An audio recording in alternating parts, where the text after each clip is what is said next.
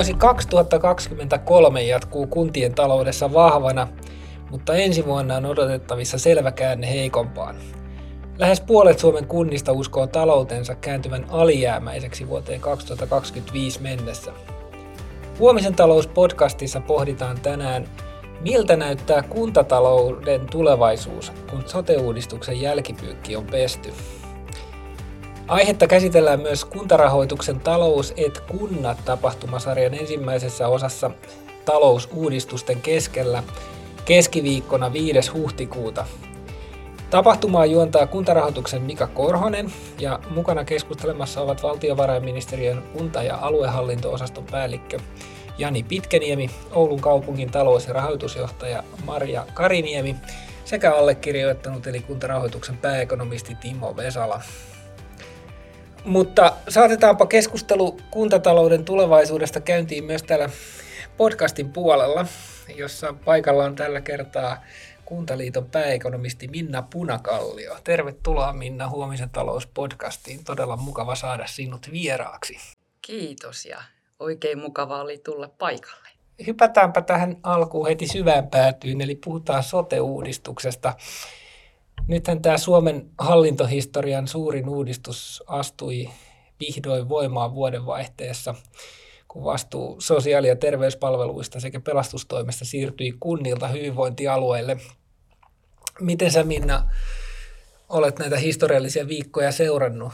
Sinänsähän se itse toiminta hyvinvointialueella tuntuu käynnistyneen ilman suurempia ongelmia, vaikka sitten siellä talouden puolella ilmeisesti riittää haasteita ja setvittävää, mutta miltä minkälaiset sulla on niin kuin ensifiilikset tästä uudistuksesta? Joo, no voi kiteyttää ne näin, että ensifiilikset on, on tosi, tosi ihan hyvät. Että tästä vuodenvaihteesta tuli kyllä näille hyvinvointialueille ihan hyvä startti.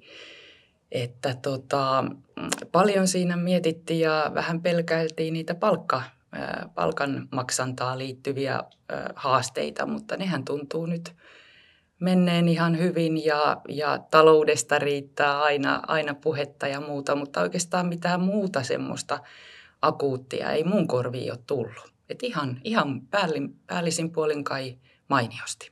Sote-uudistuksessahan kuntien tuloveroprosentit laskee tänä vuonna sen reilut 12 prosenttiyksikköä ja sitten vastaava summa siirtyy valtionverotukseen ja kaiken kaikkiaan verotuloja ja valtionosuuksia siirretään kunnilta valtiolle yli 20 miljardia, tai oikeastaan reilusti yli 20 miljardia euroa. Eli tämä tarkoittaa siis sitä, että kuntatalouden tunnusluvut tulee tästä vuodesta alkaen niin pyörähtää kertaheitolla aika uuden näköiseksi. Jos pitäisi luonnehtia jollakin tavalla tämän muutoksen vaikutusta kuntasektorin siihen niin kuin iso, isoon kuvaan, niin millaisilla asioilla sä niin kuin luonnehtisit näitä vaikutuksia kunta, kuntakenttään? Joo, tämä on kyllä valtava, valtava muutos ja tuntuu, että ihan vielä näitä kaikkia muutoksia ei vielä, niin kuin, vielä tiedetäkään, että kuva tarkentuu tässä niin kuin kuukausi kuukaudelta paremmin, mutta voisi sanoa sen ison kuvan, että, että loppujen lopuksi tämä iso kuva kuntatalouden keskimäärää, keskimääräiseen tilaa on neutraali tällä uudistuksella. Että niin kuin tuossa sanoit, että tuloja alennettiin, mutta niin kustannuksia, että just jos ajatellaan tuota siirtymähetkeä vuoden alkua, niin siinä tilanteessa se muutos oli, se ei vahvista, mutta ei sitten heikennäkään kuntataloutta. sinänsä sen, siinä voi ajatella, että siinä on huonoja ja hyviäkin puolia jos aloittaa niistä hyvistä puolista, niin sehän tekee, vie tosiaan näitä nopeasti kasvaneita sotekustannuksia pois kuntataloudesta ja tekee kuntataloudesta ennustettavamman. Mutta sitten tavallaan se huono puoli tässä siinä, että tämä lähtökohta on niin kuin neutraali, niin on oikeastaan siinä, että se su- kohtelee niin kuin kaikkia kuntia neutraalisti siinä pisteessä X justi riippumatta siitä, mitä he on tehneet sitä ennen. Et esimerkiksi vaikkapa tämä kuntayhtymien perustaminen tai erilaiset investoinnit, mitä on tehty monena aikaisempana vuotena, niin niitä erilaisia lähtökohtia siellä soten rakentamisessa ja järjestämisessä ei huomioitu tällä neutraalilla asetelmalla, ja, ja tota, vaan tosiaan koko samat kriteerit, samat muutosparametrit kaikki kuntiin ihan sellaisena. Ja se on kyllä vähän herättänyt kunnissa sitten närää, että kun, kun tosiaan ne joutuu vähän eri asemaan sitten keskenään. Niin tarkoitatko sitä, että jotkut kunnat, jotka on tehnyt uudistustyötä jo, jo omatoimisesti aikaisemmin joo, ja kenties niin tehostanut toimintaa, että he eivät saanut näin. sitten palkintoa siitä. Kyllä, kyllä. Näinhän se vähän menee, että kuntakohtaisesti juuri näin, että osa on tehnyt vaikka palkkaharmonisoinnin kuntien pussiin ja osa tekee vasta sitten valtion pussiin. Ja tämä tulee ihan tästä lainsä, sote-lainsäädännöstä ja niistä rahoituspykälistä, joita siihen lainsäädäntöön kirjattiin, että neutraali asetelma kaikkiin kuntiin ihan riippumatta, että minkälaisia tilanteita on.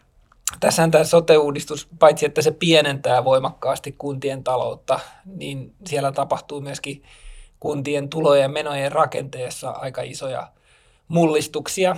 Että esimerkiksi jos me katsotaan rahoitusrakennetta, niin suurimmassa osassa kuntia on niin, että omien verotulojen merkitys kasvaa ja valtionosuuksien pienenee, mutta sitten siellä on selvästi pienempi joukko kuntia ja kaupunkeja, joissa käykin täsmälleen päinvastoin, että omien verotulojen osuus pienenee ja valtionosuuksien merkitys kasvaa.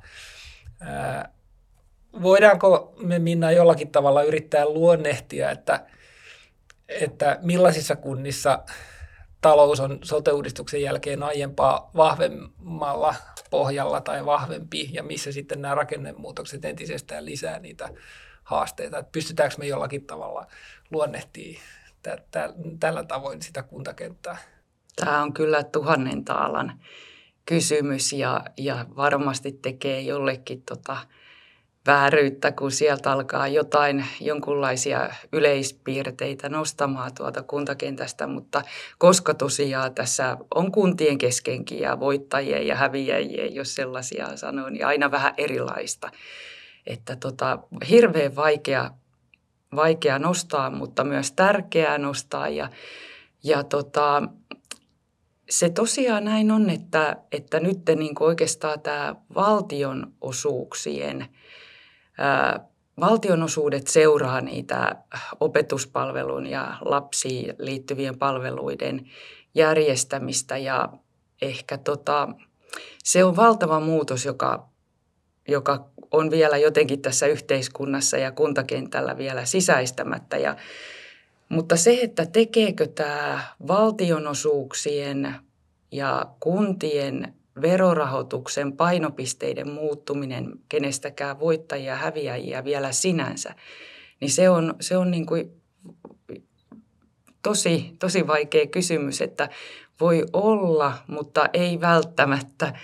Ja melkein sanoisi niin, että, että hyvät kunnat, semmoiset voittajakunnat – niin ne on niitä, jotka on nytkin niin kuin pärjännyt, että joilla on hyvät ansiotulot, hyviä veronmaksajia, hyviä yrityksiä, väestön kasvu ehkä suurin piirtein hyvällä mallilla, hyvä päätöksentekokyky kunnassa, reagointia, hyvät niin kuin kustannuspaineisiin ja palveluverkkoon, niin tällaiset kunnat on, ne on nyt niitä voittajia. Kyllä ne niin on jatkossakin sitten niitä uuden kunnan ä, taloudellisia menestystarinoita.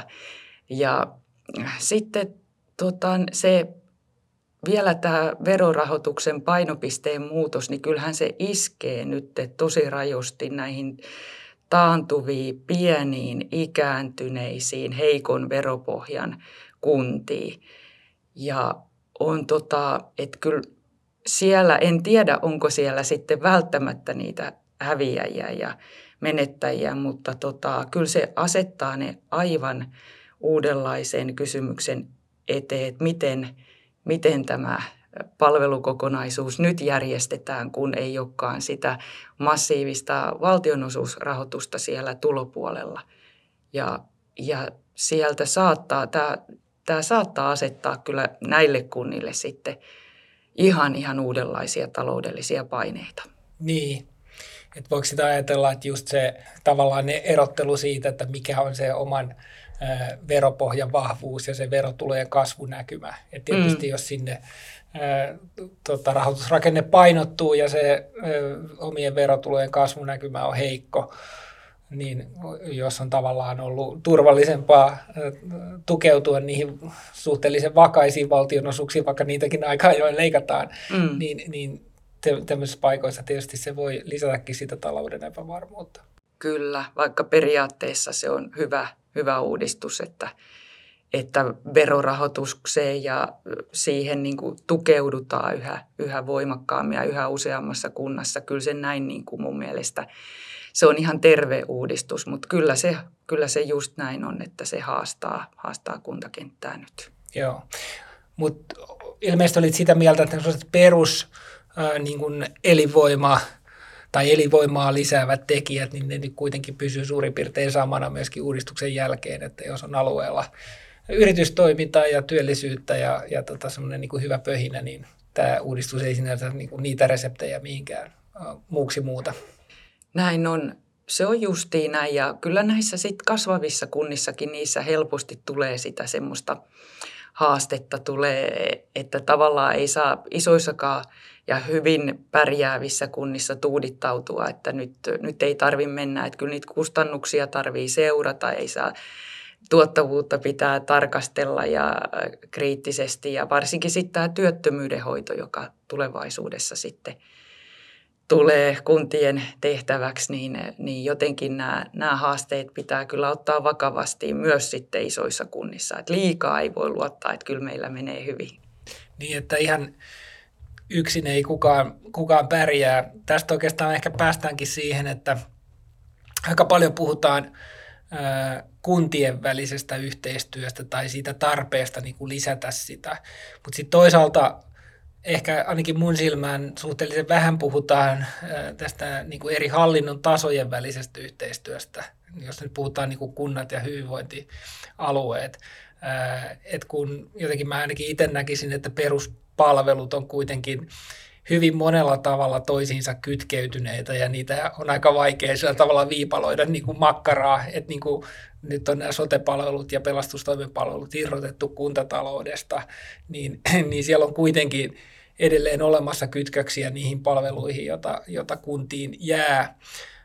Ja varsinkin niin kun mainitsit vielä tämän TE-uudistuksen, joka on tulossa, niin siellähän on selvät kytkennät sinne, sinne niin kuin sosiaalitoimen niin kuin puolelle, niin näetkö sä, että voiko tässä olla vaarana nyt se, että, että okei, että sotepalvelujen sisällä tietysti näitä raja-aitoja nyt on pystytty purkamaan, että sehän on tämä koko sote-integraation niin kuin oikeastaan pointti, että, että, että puretaan niitä siiloja, mitä siellä on ollut. Mutta nyt kun nämä sotepalvelut on irrotettu sieltä niin kuin kunnista, niin onko tässä riski, että, että syntyy sitten jotain uusia raja-aitoja ja voidaanko me jo niin kuin tunnistaa niitä ja pitäisikö niitä alkaa jo, jo vähän niin kuin ennaltaehkäisevästi koittaa, koittaa niin kuin purkaan tai, tai miettiä, että mitä niille voidaan tehdä, ettei niitä pääsisi syntyä. Joo, joo tämä on tosi tärkeä osa.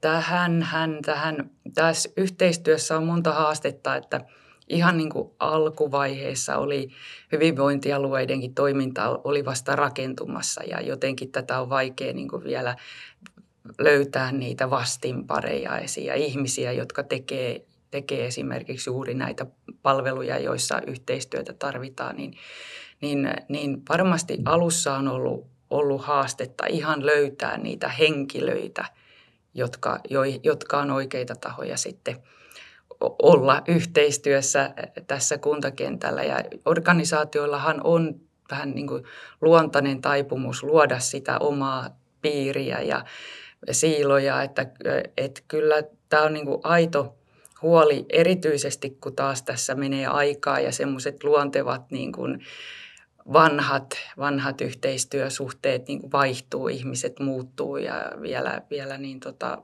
on, on varmasti niin kuin todella, todella tärkeä seurannan paikka ja paitsi tämä TE-uudistus, siellä on myös tämä kotoutuminen ja siihen liittyvä palvelukokonaisuus, jossa on selkeitä, selkeitä yhteistyöpintoja hyvinvointialueiden ja kuntien ja valtionkin välillä, niin täällä on paljon, paljon semmoisia vaaranpaikkoja, jo, joissa sitten tosiaan menetetään, jos sitä yhteistyötä ei tehdä.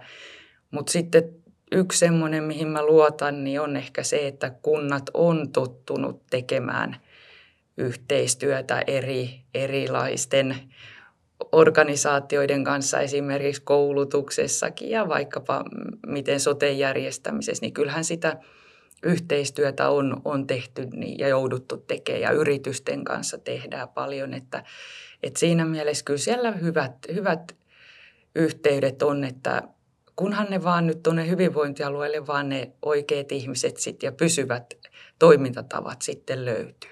Tota, mennään sitten investointeihin, kuntien investointeihin. Ja tuossa tota, nyt kun on koottu näitä, näitä kuntien omia talousarvioita ja, ja taloussuunnitelmia vuosille 2024-2025, niin, niin ainakin se, mitä me täällä kuntarahoituksessa havaittiin, että, että kunnat itse ennakoi, että investointitasot pysyvät aika korkealla.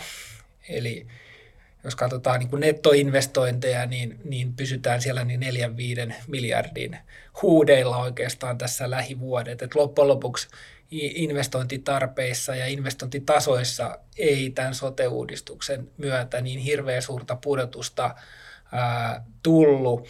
Ää, millaisia selityksiä sä Minna näet tälle ilmiölle, että, että minkä takia investointitarpeet supistuu suhteellisen vähän, vaikka sitten kuitenkin sieltä kuntien käyttötaloudesta on se reilu puolet leikkaantunut pois. Tähän investointien ennakoiminen on, on tosiaan aina vaikeaa ja voi sanoa, että siinä on tyypillisesti se taso ollut kyllä viime aikoina ihan mikä on toteutunutkin, niin se on ollut korkea ja tosiaan semmoista melkein niin kuin kasvupainetta vaan suhteessa siihen, vai, tähän vaikka tulot tosiaan puolittuu. Ja tämä on jännä paikka nyt seurata, että, että kyllä mä että näen ja löydän monia syitä, jotka tätä investointien kasvutarvetta kyllä niin kuin ruokkii, että varmaan ehkä isoin on tosiaan siellä kuntien käsiin jäävässä kiinteistöjen ja erilaisten infrarakenteiden, teiden, viemäreiden ja muiden tällaisten niin tota, korjausvelka, että nämä pytingit on melkein pistetty aika lailla samoihin aikoihin lähetty rakentamaan ja, ja nyt niitä alkaa tulla siihen käyttöikänsä päähän ja, ja tosiaan korjaustarve on, on suuri. Ja vaikka niitä ei kaikkia korjaus, mutta silti sieltä jää sellaista massaa. Ja tämä, tämä niin kuin niitä korjausinvestointia ja uuden, uuden sitten rakentamista, jos vanha vaikka puretaan, niin ruokkii. Ja sitten tota, yksi, ehkä toinen sitten se merkittävä kasvat, investointeja kasvattava tekijä on kyllä tämä vihreä siirtymä ja sähköistyminen ja tämä muu kaikki kuvio, joka asettaa siihen paineita, että ilmastotavoitteiden vuoksi niin on pakko saada päästöjä pienemmäksi ja tehdä niistä rakennuksista tiiviimpiä ja uusia erilaisia jätteenpolttolaitoksia, vaikka mitä, en, en tiedäkään kaikkea, mutta tota, joka tapauksessa ehdottomasti tämä vihreä siirtymä vaan vielä niin kuin entisestään ehkä pistää tätä, tätä lähivuosien investointeihin vaan niin kuin ekstraa ja nopeuttaa sitä korjaustarvetta nyt tähän lähi, lähivuosille, että sitten toki niin kunnillahan on yleinen toimiala ja siihen helposti niin kuin halutaan ja toivotaan monestakin eri suunnasta, ei vähiten valtiolta ja mm, kansalaistenkin puolelta, että erilaisia toimeja ja halleja ja muita, tota, millä kuntalaisten terveyttä voidaan edistää, että näitä lukuisia paineita siihen, että tehdään ja rakennetaan uutta, niin kyllä tosiaan löytyy. Ja tota, tämä haastaa kyllä kuntakenttää, että meillä on edessä niukkuuden vuosikymmen, niin kuin on, on tuolla budjettipäällikkö Niemelä sanonut. Ja, ja tota, erilaisia sopeutustoimia on ja useinhan kunnissa investoinneista joudutaan sitten ekana vähän luopumaan ja siirtämään, että, että näiden kasvaneiden tarpeiden ja tulojen nitistäminen on kyllä on tosi haastavaa kunnissa, mutta mä näkisin, että kunnat on nyt kyllä niin kuin hyvin avoimin silmiä ja rohkealla rintamalla lähössä investoimaan. Joo, onko tämä, näet että tämä korjausvelka, mitä on siellä infrassa ja rakennuksissa, että se on jonkunlainen tämmöinen heijastusvaikutus niistä nopeasti nousseista sote-kustannuksista, että siinä ei välttämättä sitten ollut, ollut ää, tilaa, tai, tai jouduttiin ehkä sitten niin kuin, lykkäämään ja siirtämään niitä, niitä sitä, sitä muuta rahan käyttöä. Mutta nyt sitten kun on sote-palvelusta päästy eroon, niin nyt päästään tavallaan niin kuin, hoitovelka siirtyy hyvinvointialueelle ja korjausvelkaan voidaan nyt sitten niin kuin kiinnittää enemmän huomioon. Joo, toi onkin hyvä pointti, että voi hyvinkin olla jotain tällaista, että kun ainahan tosiaan se se on ollut semmoinen kuolemankortti, joka on sieltä niin kuin vuodenvaihteen jälkeen kuntiin lähtenyt, lähtenyt sote, sote-organisaatioista ja tosiaan vienyt niitä resursseja. Ja ymmärrettävästi, koska siellä on sitä laskennallista painetta väestön ikääntyessä, niin se jotenkin on vienyt varmasti sitä niukkojen resursseja aikana aina sitten sen suurimman, suhteellisesti isoimman osan ja siitä kasvusta. Että se voikin muuten just olla näin, että, että nyt tämä vaan asettuu semmoiseen uudenlaiseen asentoon, tämä jo aikoja olemassa ollut korjausvelka. Joo, nyt niitä sote kortteja ei sitten enää lähetetä sairaanhoitopiireistä kunnille, vaan, vaan hyvinvointialueelta valtiolle. Mistä päästäänkin tähän julkisen talouden niin kuin kokonaiskuvaan, ja mainitsitkin tuossa jo budjettipäällikön, ja tässä vaalien alla tietysti keskustelu julkisen talouden tasapainottamisesta käy aika kuumana, ja valtiovarainministeri arvioi tässä omassa menopuolen ja tulopuolen kartotuksessaan, että julkista, tai itse asiassa jo aiemmin siinä virkamiespuheenvuorossa, että julkista taloutta tulisi tasapainottaa noin 9 miljardilla eurolla kahden seuraavan vaalikauden aikana. Ja sitten näissä menokartoituksissa ja tulokartoituksissa on sitten katsottu tarkemmin niitä mahdollisia sopeutustoimia että mitä tarvitaan, jotta se Suomen velkasuhde, velkasuhteen nousu saadaan, saadaan pysäytettyä siellä toimenpiteissä niin VM esittää muun muassa indeksikorotusten leikkaamista, joka saattaisi tietysti osua sitten myöskin kuntien valtionosuuksiin. Millä mielellä sä Minna olet ylipäänsä seurannut nyt tätä VMn käynnistämää keskustelua näistä mahdollisista sopeutustoimista? Joo, mä oon ollut kyllä Toisaalta täytyy sanoa, että tietenkin tässä ihan ensimmäisenä tunteena on se, että ymmärtää sen huolen. Että kyllähän tosiaan julkisen sektorin tulot on ollut menoja pienemmät jo yli vuosikymmenen. Ja, 15 vuotta. Niin, niin, just näin, että kyllä, kyllä niin kuin jotain, vaikka tämä julkisen sektorin tulojen ja menojen epätasapaino ei ole minusta ehkä se talouden suurin kysymys, mikä nyt ehkä tuntuu, että siihen, siitä keskustellaan aivan valtavasti. Pitäisi olla tästä kasvusta ja jotenkin muista semmoisista tavoitteista enemmänkin keskustelua, mutta on, on tämä se yksi osanen siitä, että tämä pitää ottaa vakavasti.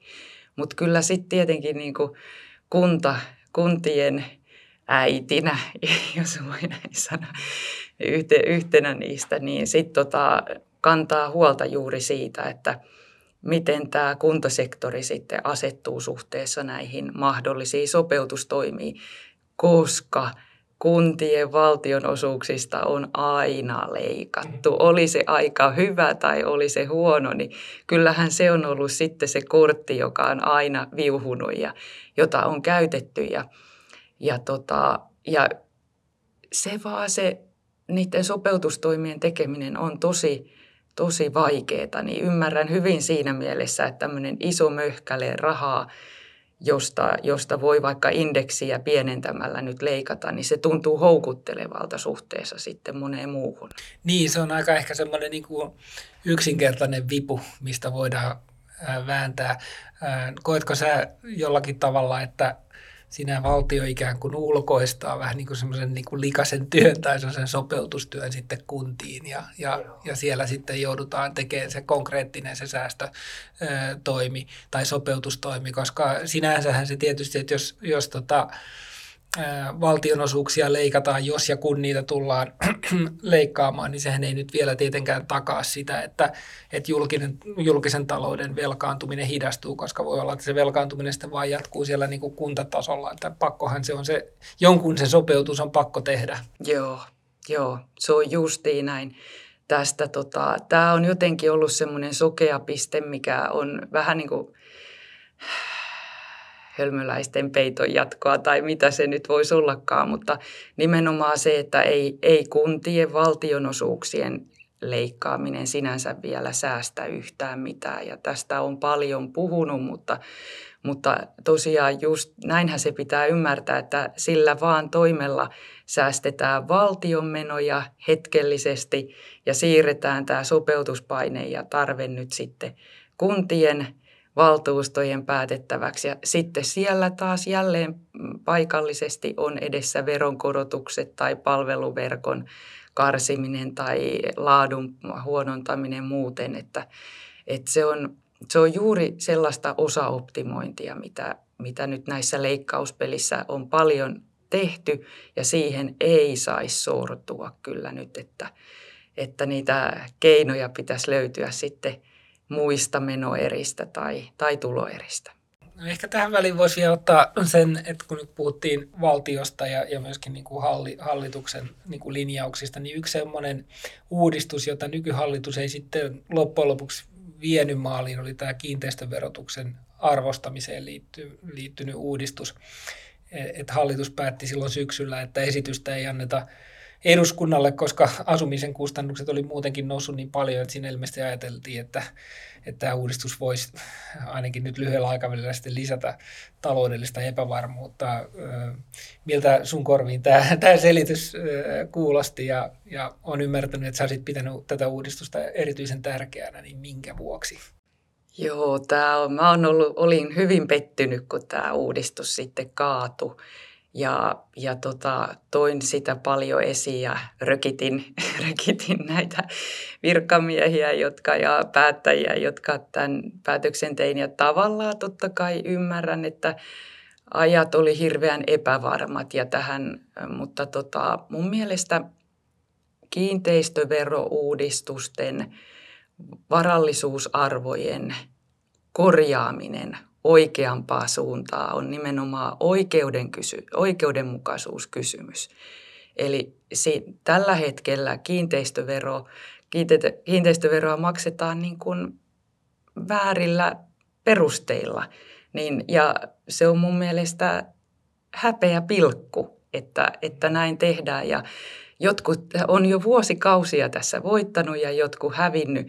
Ja jos te, tätä varallisuusarvojen, eli sen veropohjan tavallaan korjaaminen tehtäisiin kuvaamaan paremmin niin kuin markkina-arvoja ja oikeuden nykyarvoja, niin mun mielestä se ei ole keneltäkään pois. Ja, ja tota, jos siellä sitten taas pelätään sitä, että joiltakin verotus kiristyy, niin tässähän on kiinteistöverossa on kaikki instrumentit siihen, että kunnat voi päättää niistä veroprosenteista eri tavalla.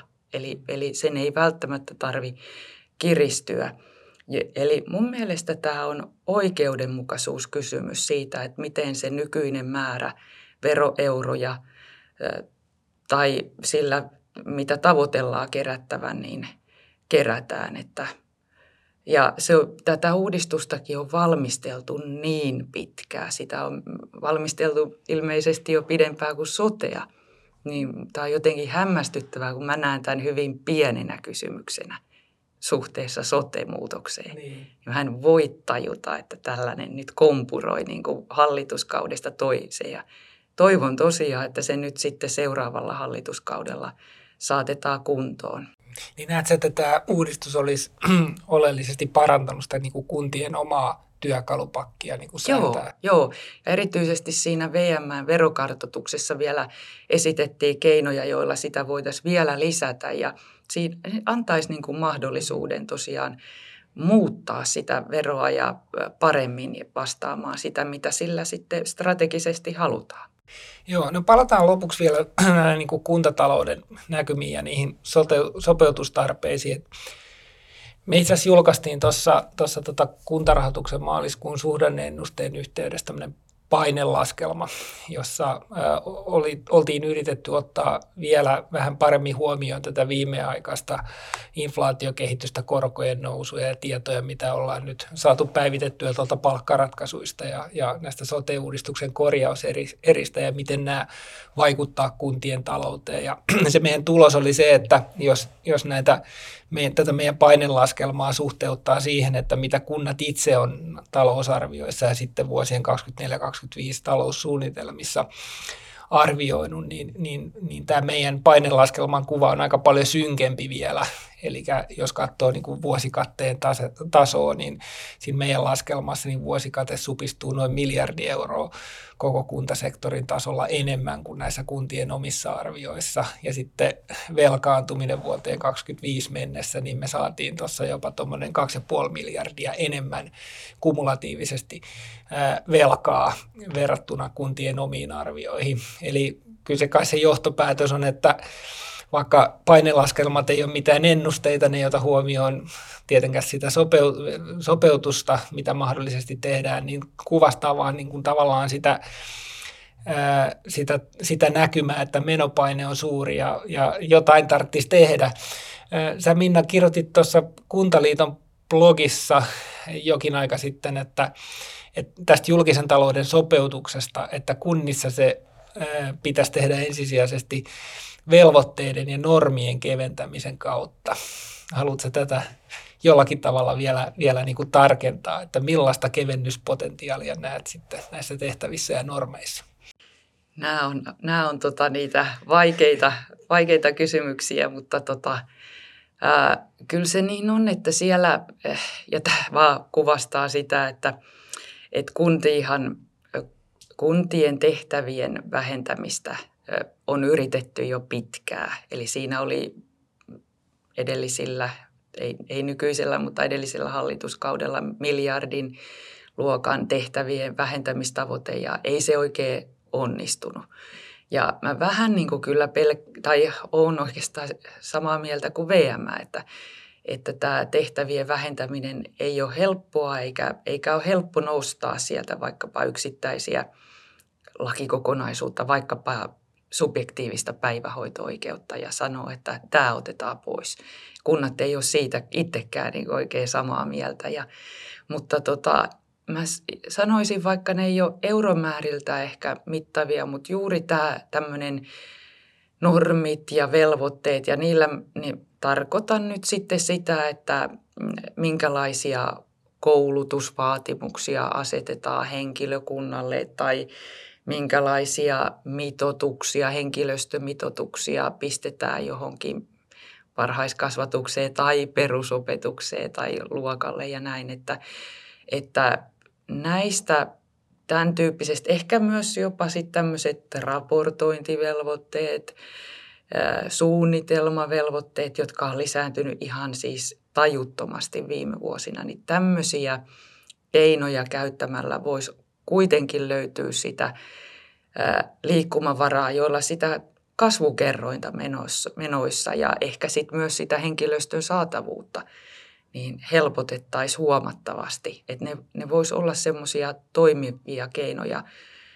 Ja sitten ehkä myös palloa myös niin kuin kuntiin päin tässä, että nämä on niitä valtion suunnasta mahdollisesti tulevia keinoja, mutta myös sitten kunnilla pitää olla niitä ideoita ja työkalupakkeja ja miten he sitten pienentää vaikkapa menoja ja tekee yhteistyötä, vähentää ehkä jopa sitä palveluverkkoa siellä niissä pienemmissä kunnissa tai, tai kunnissa, joissa sitä mahdollisuutta muuten on, että, että tota, semmoisen molemmin suuntaisen tekemisen kautta, että myös, jossa myös siis kunnat on aktiivinen, osapuoli, niin voisi löytyä sitten niitä pysyviä keinoja.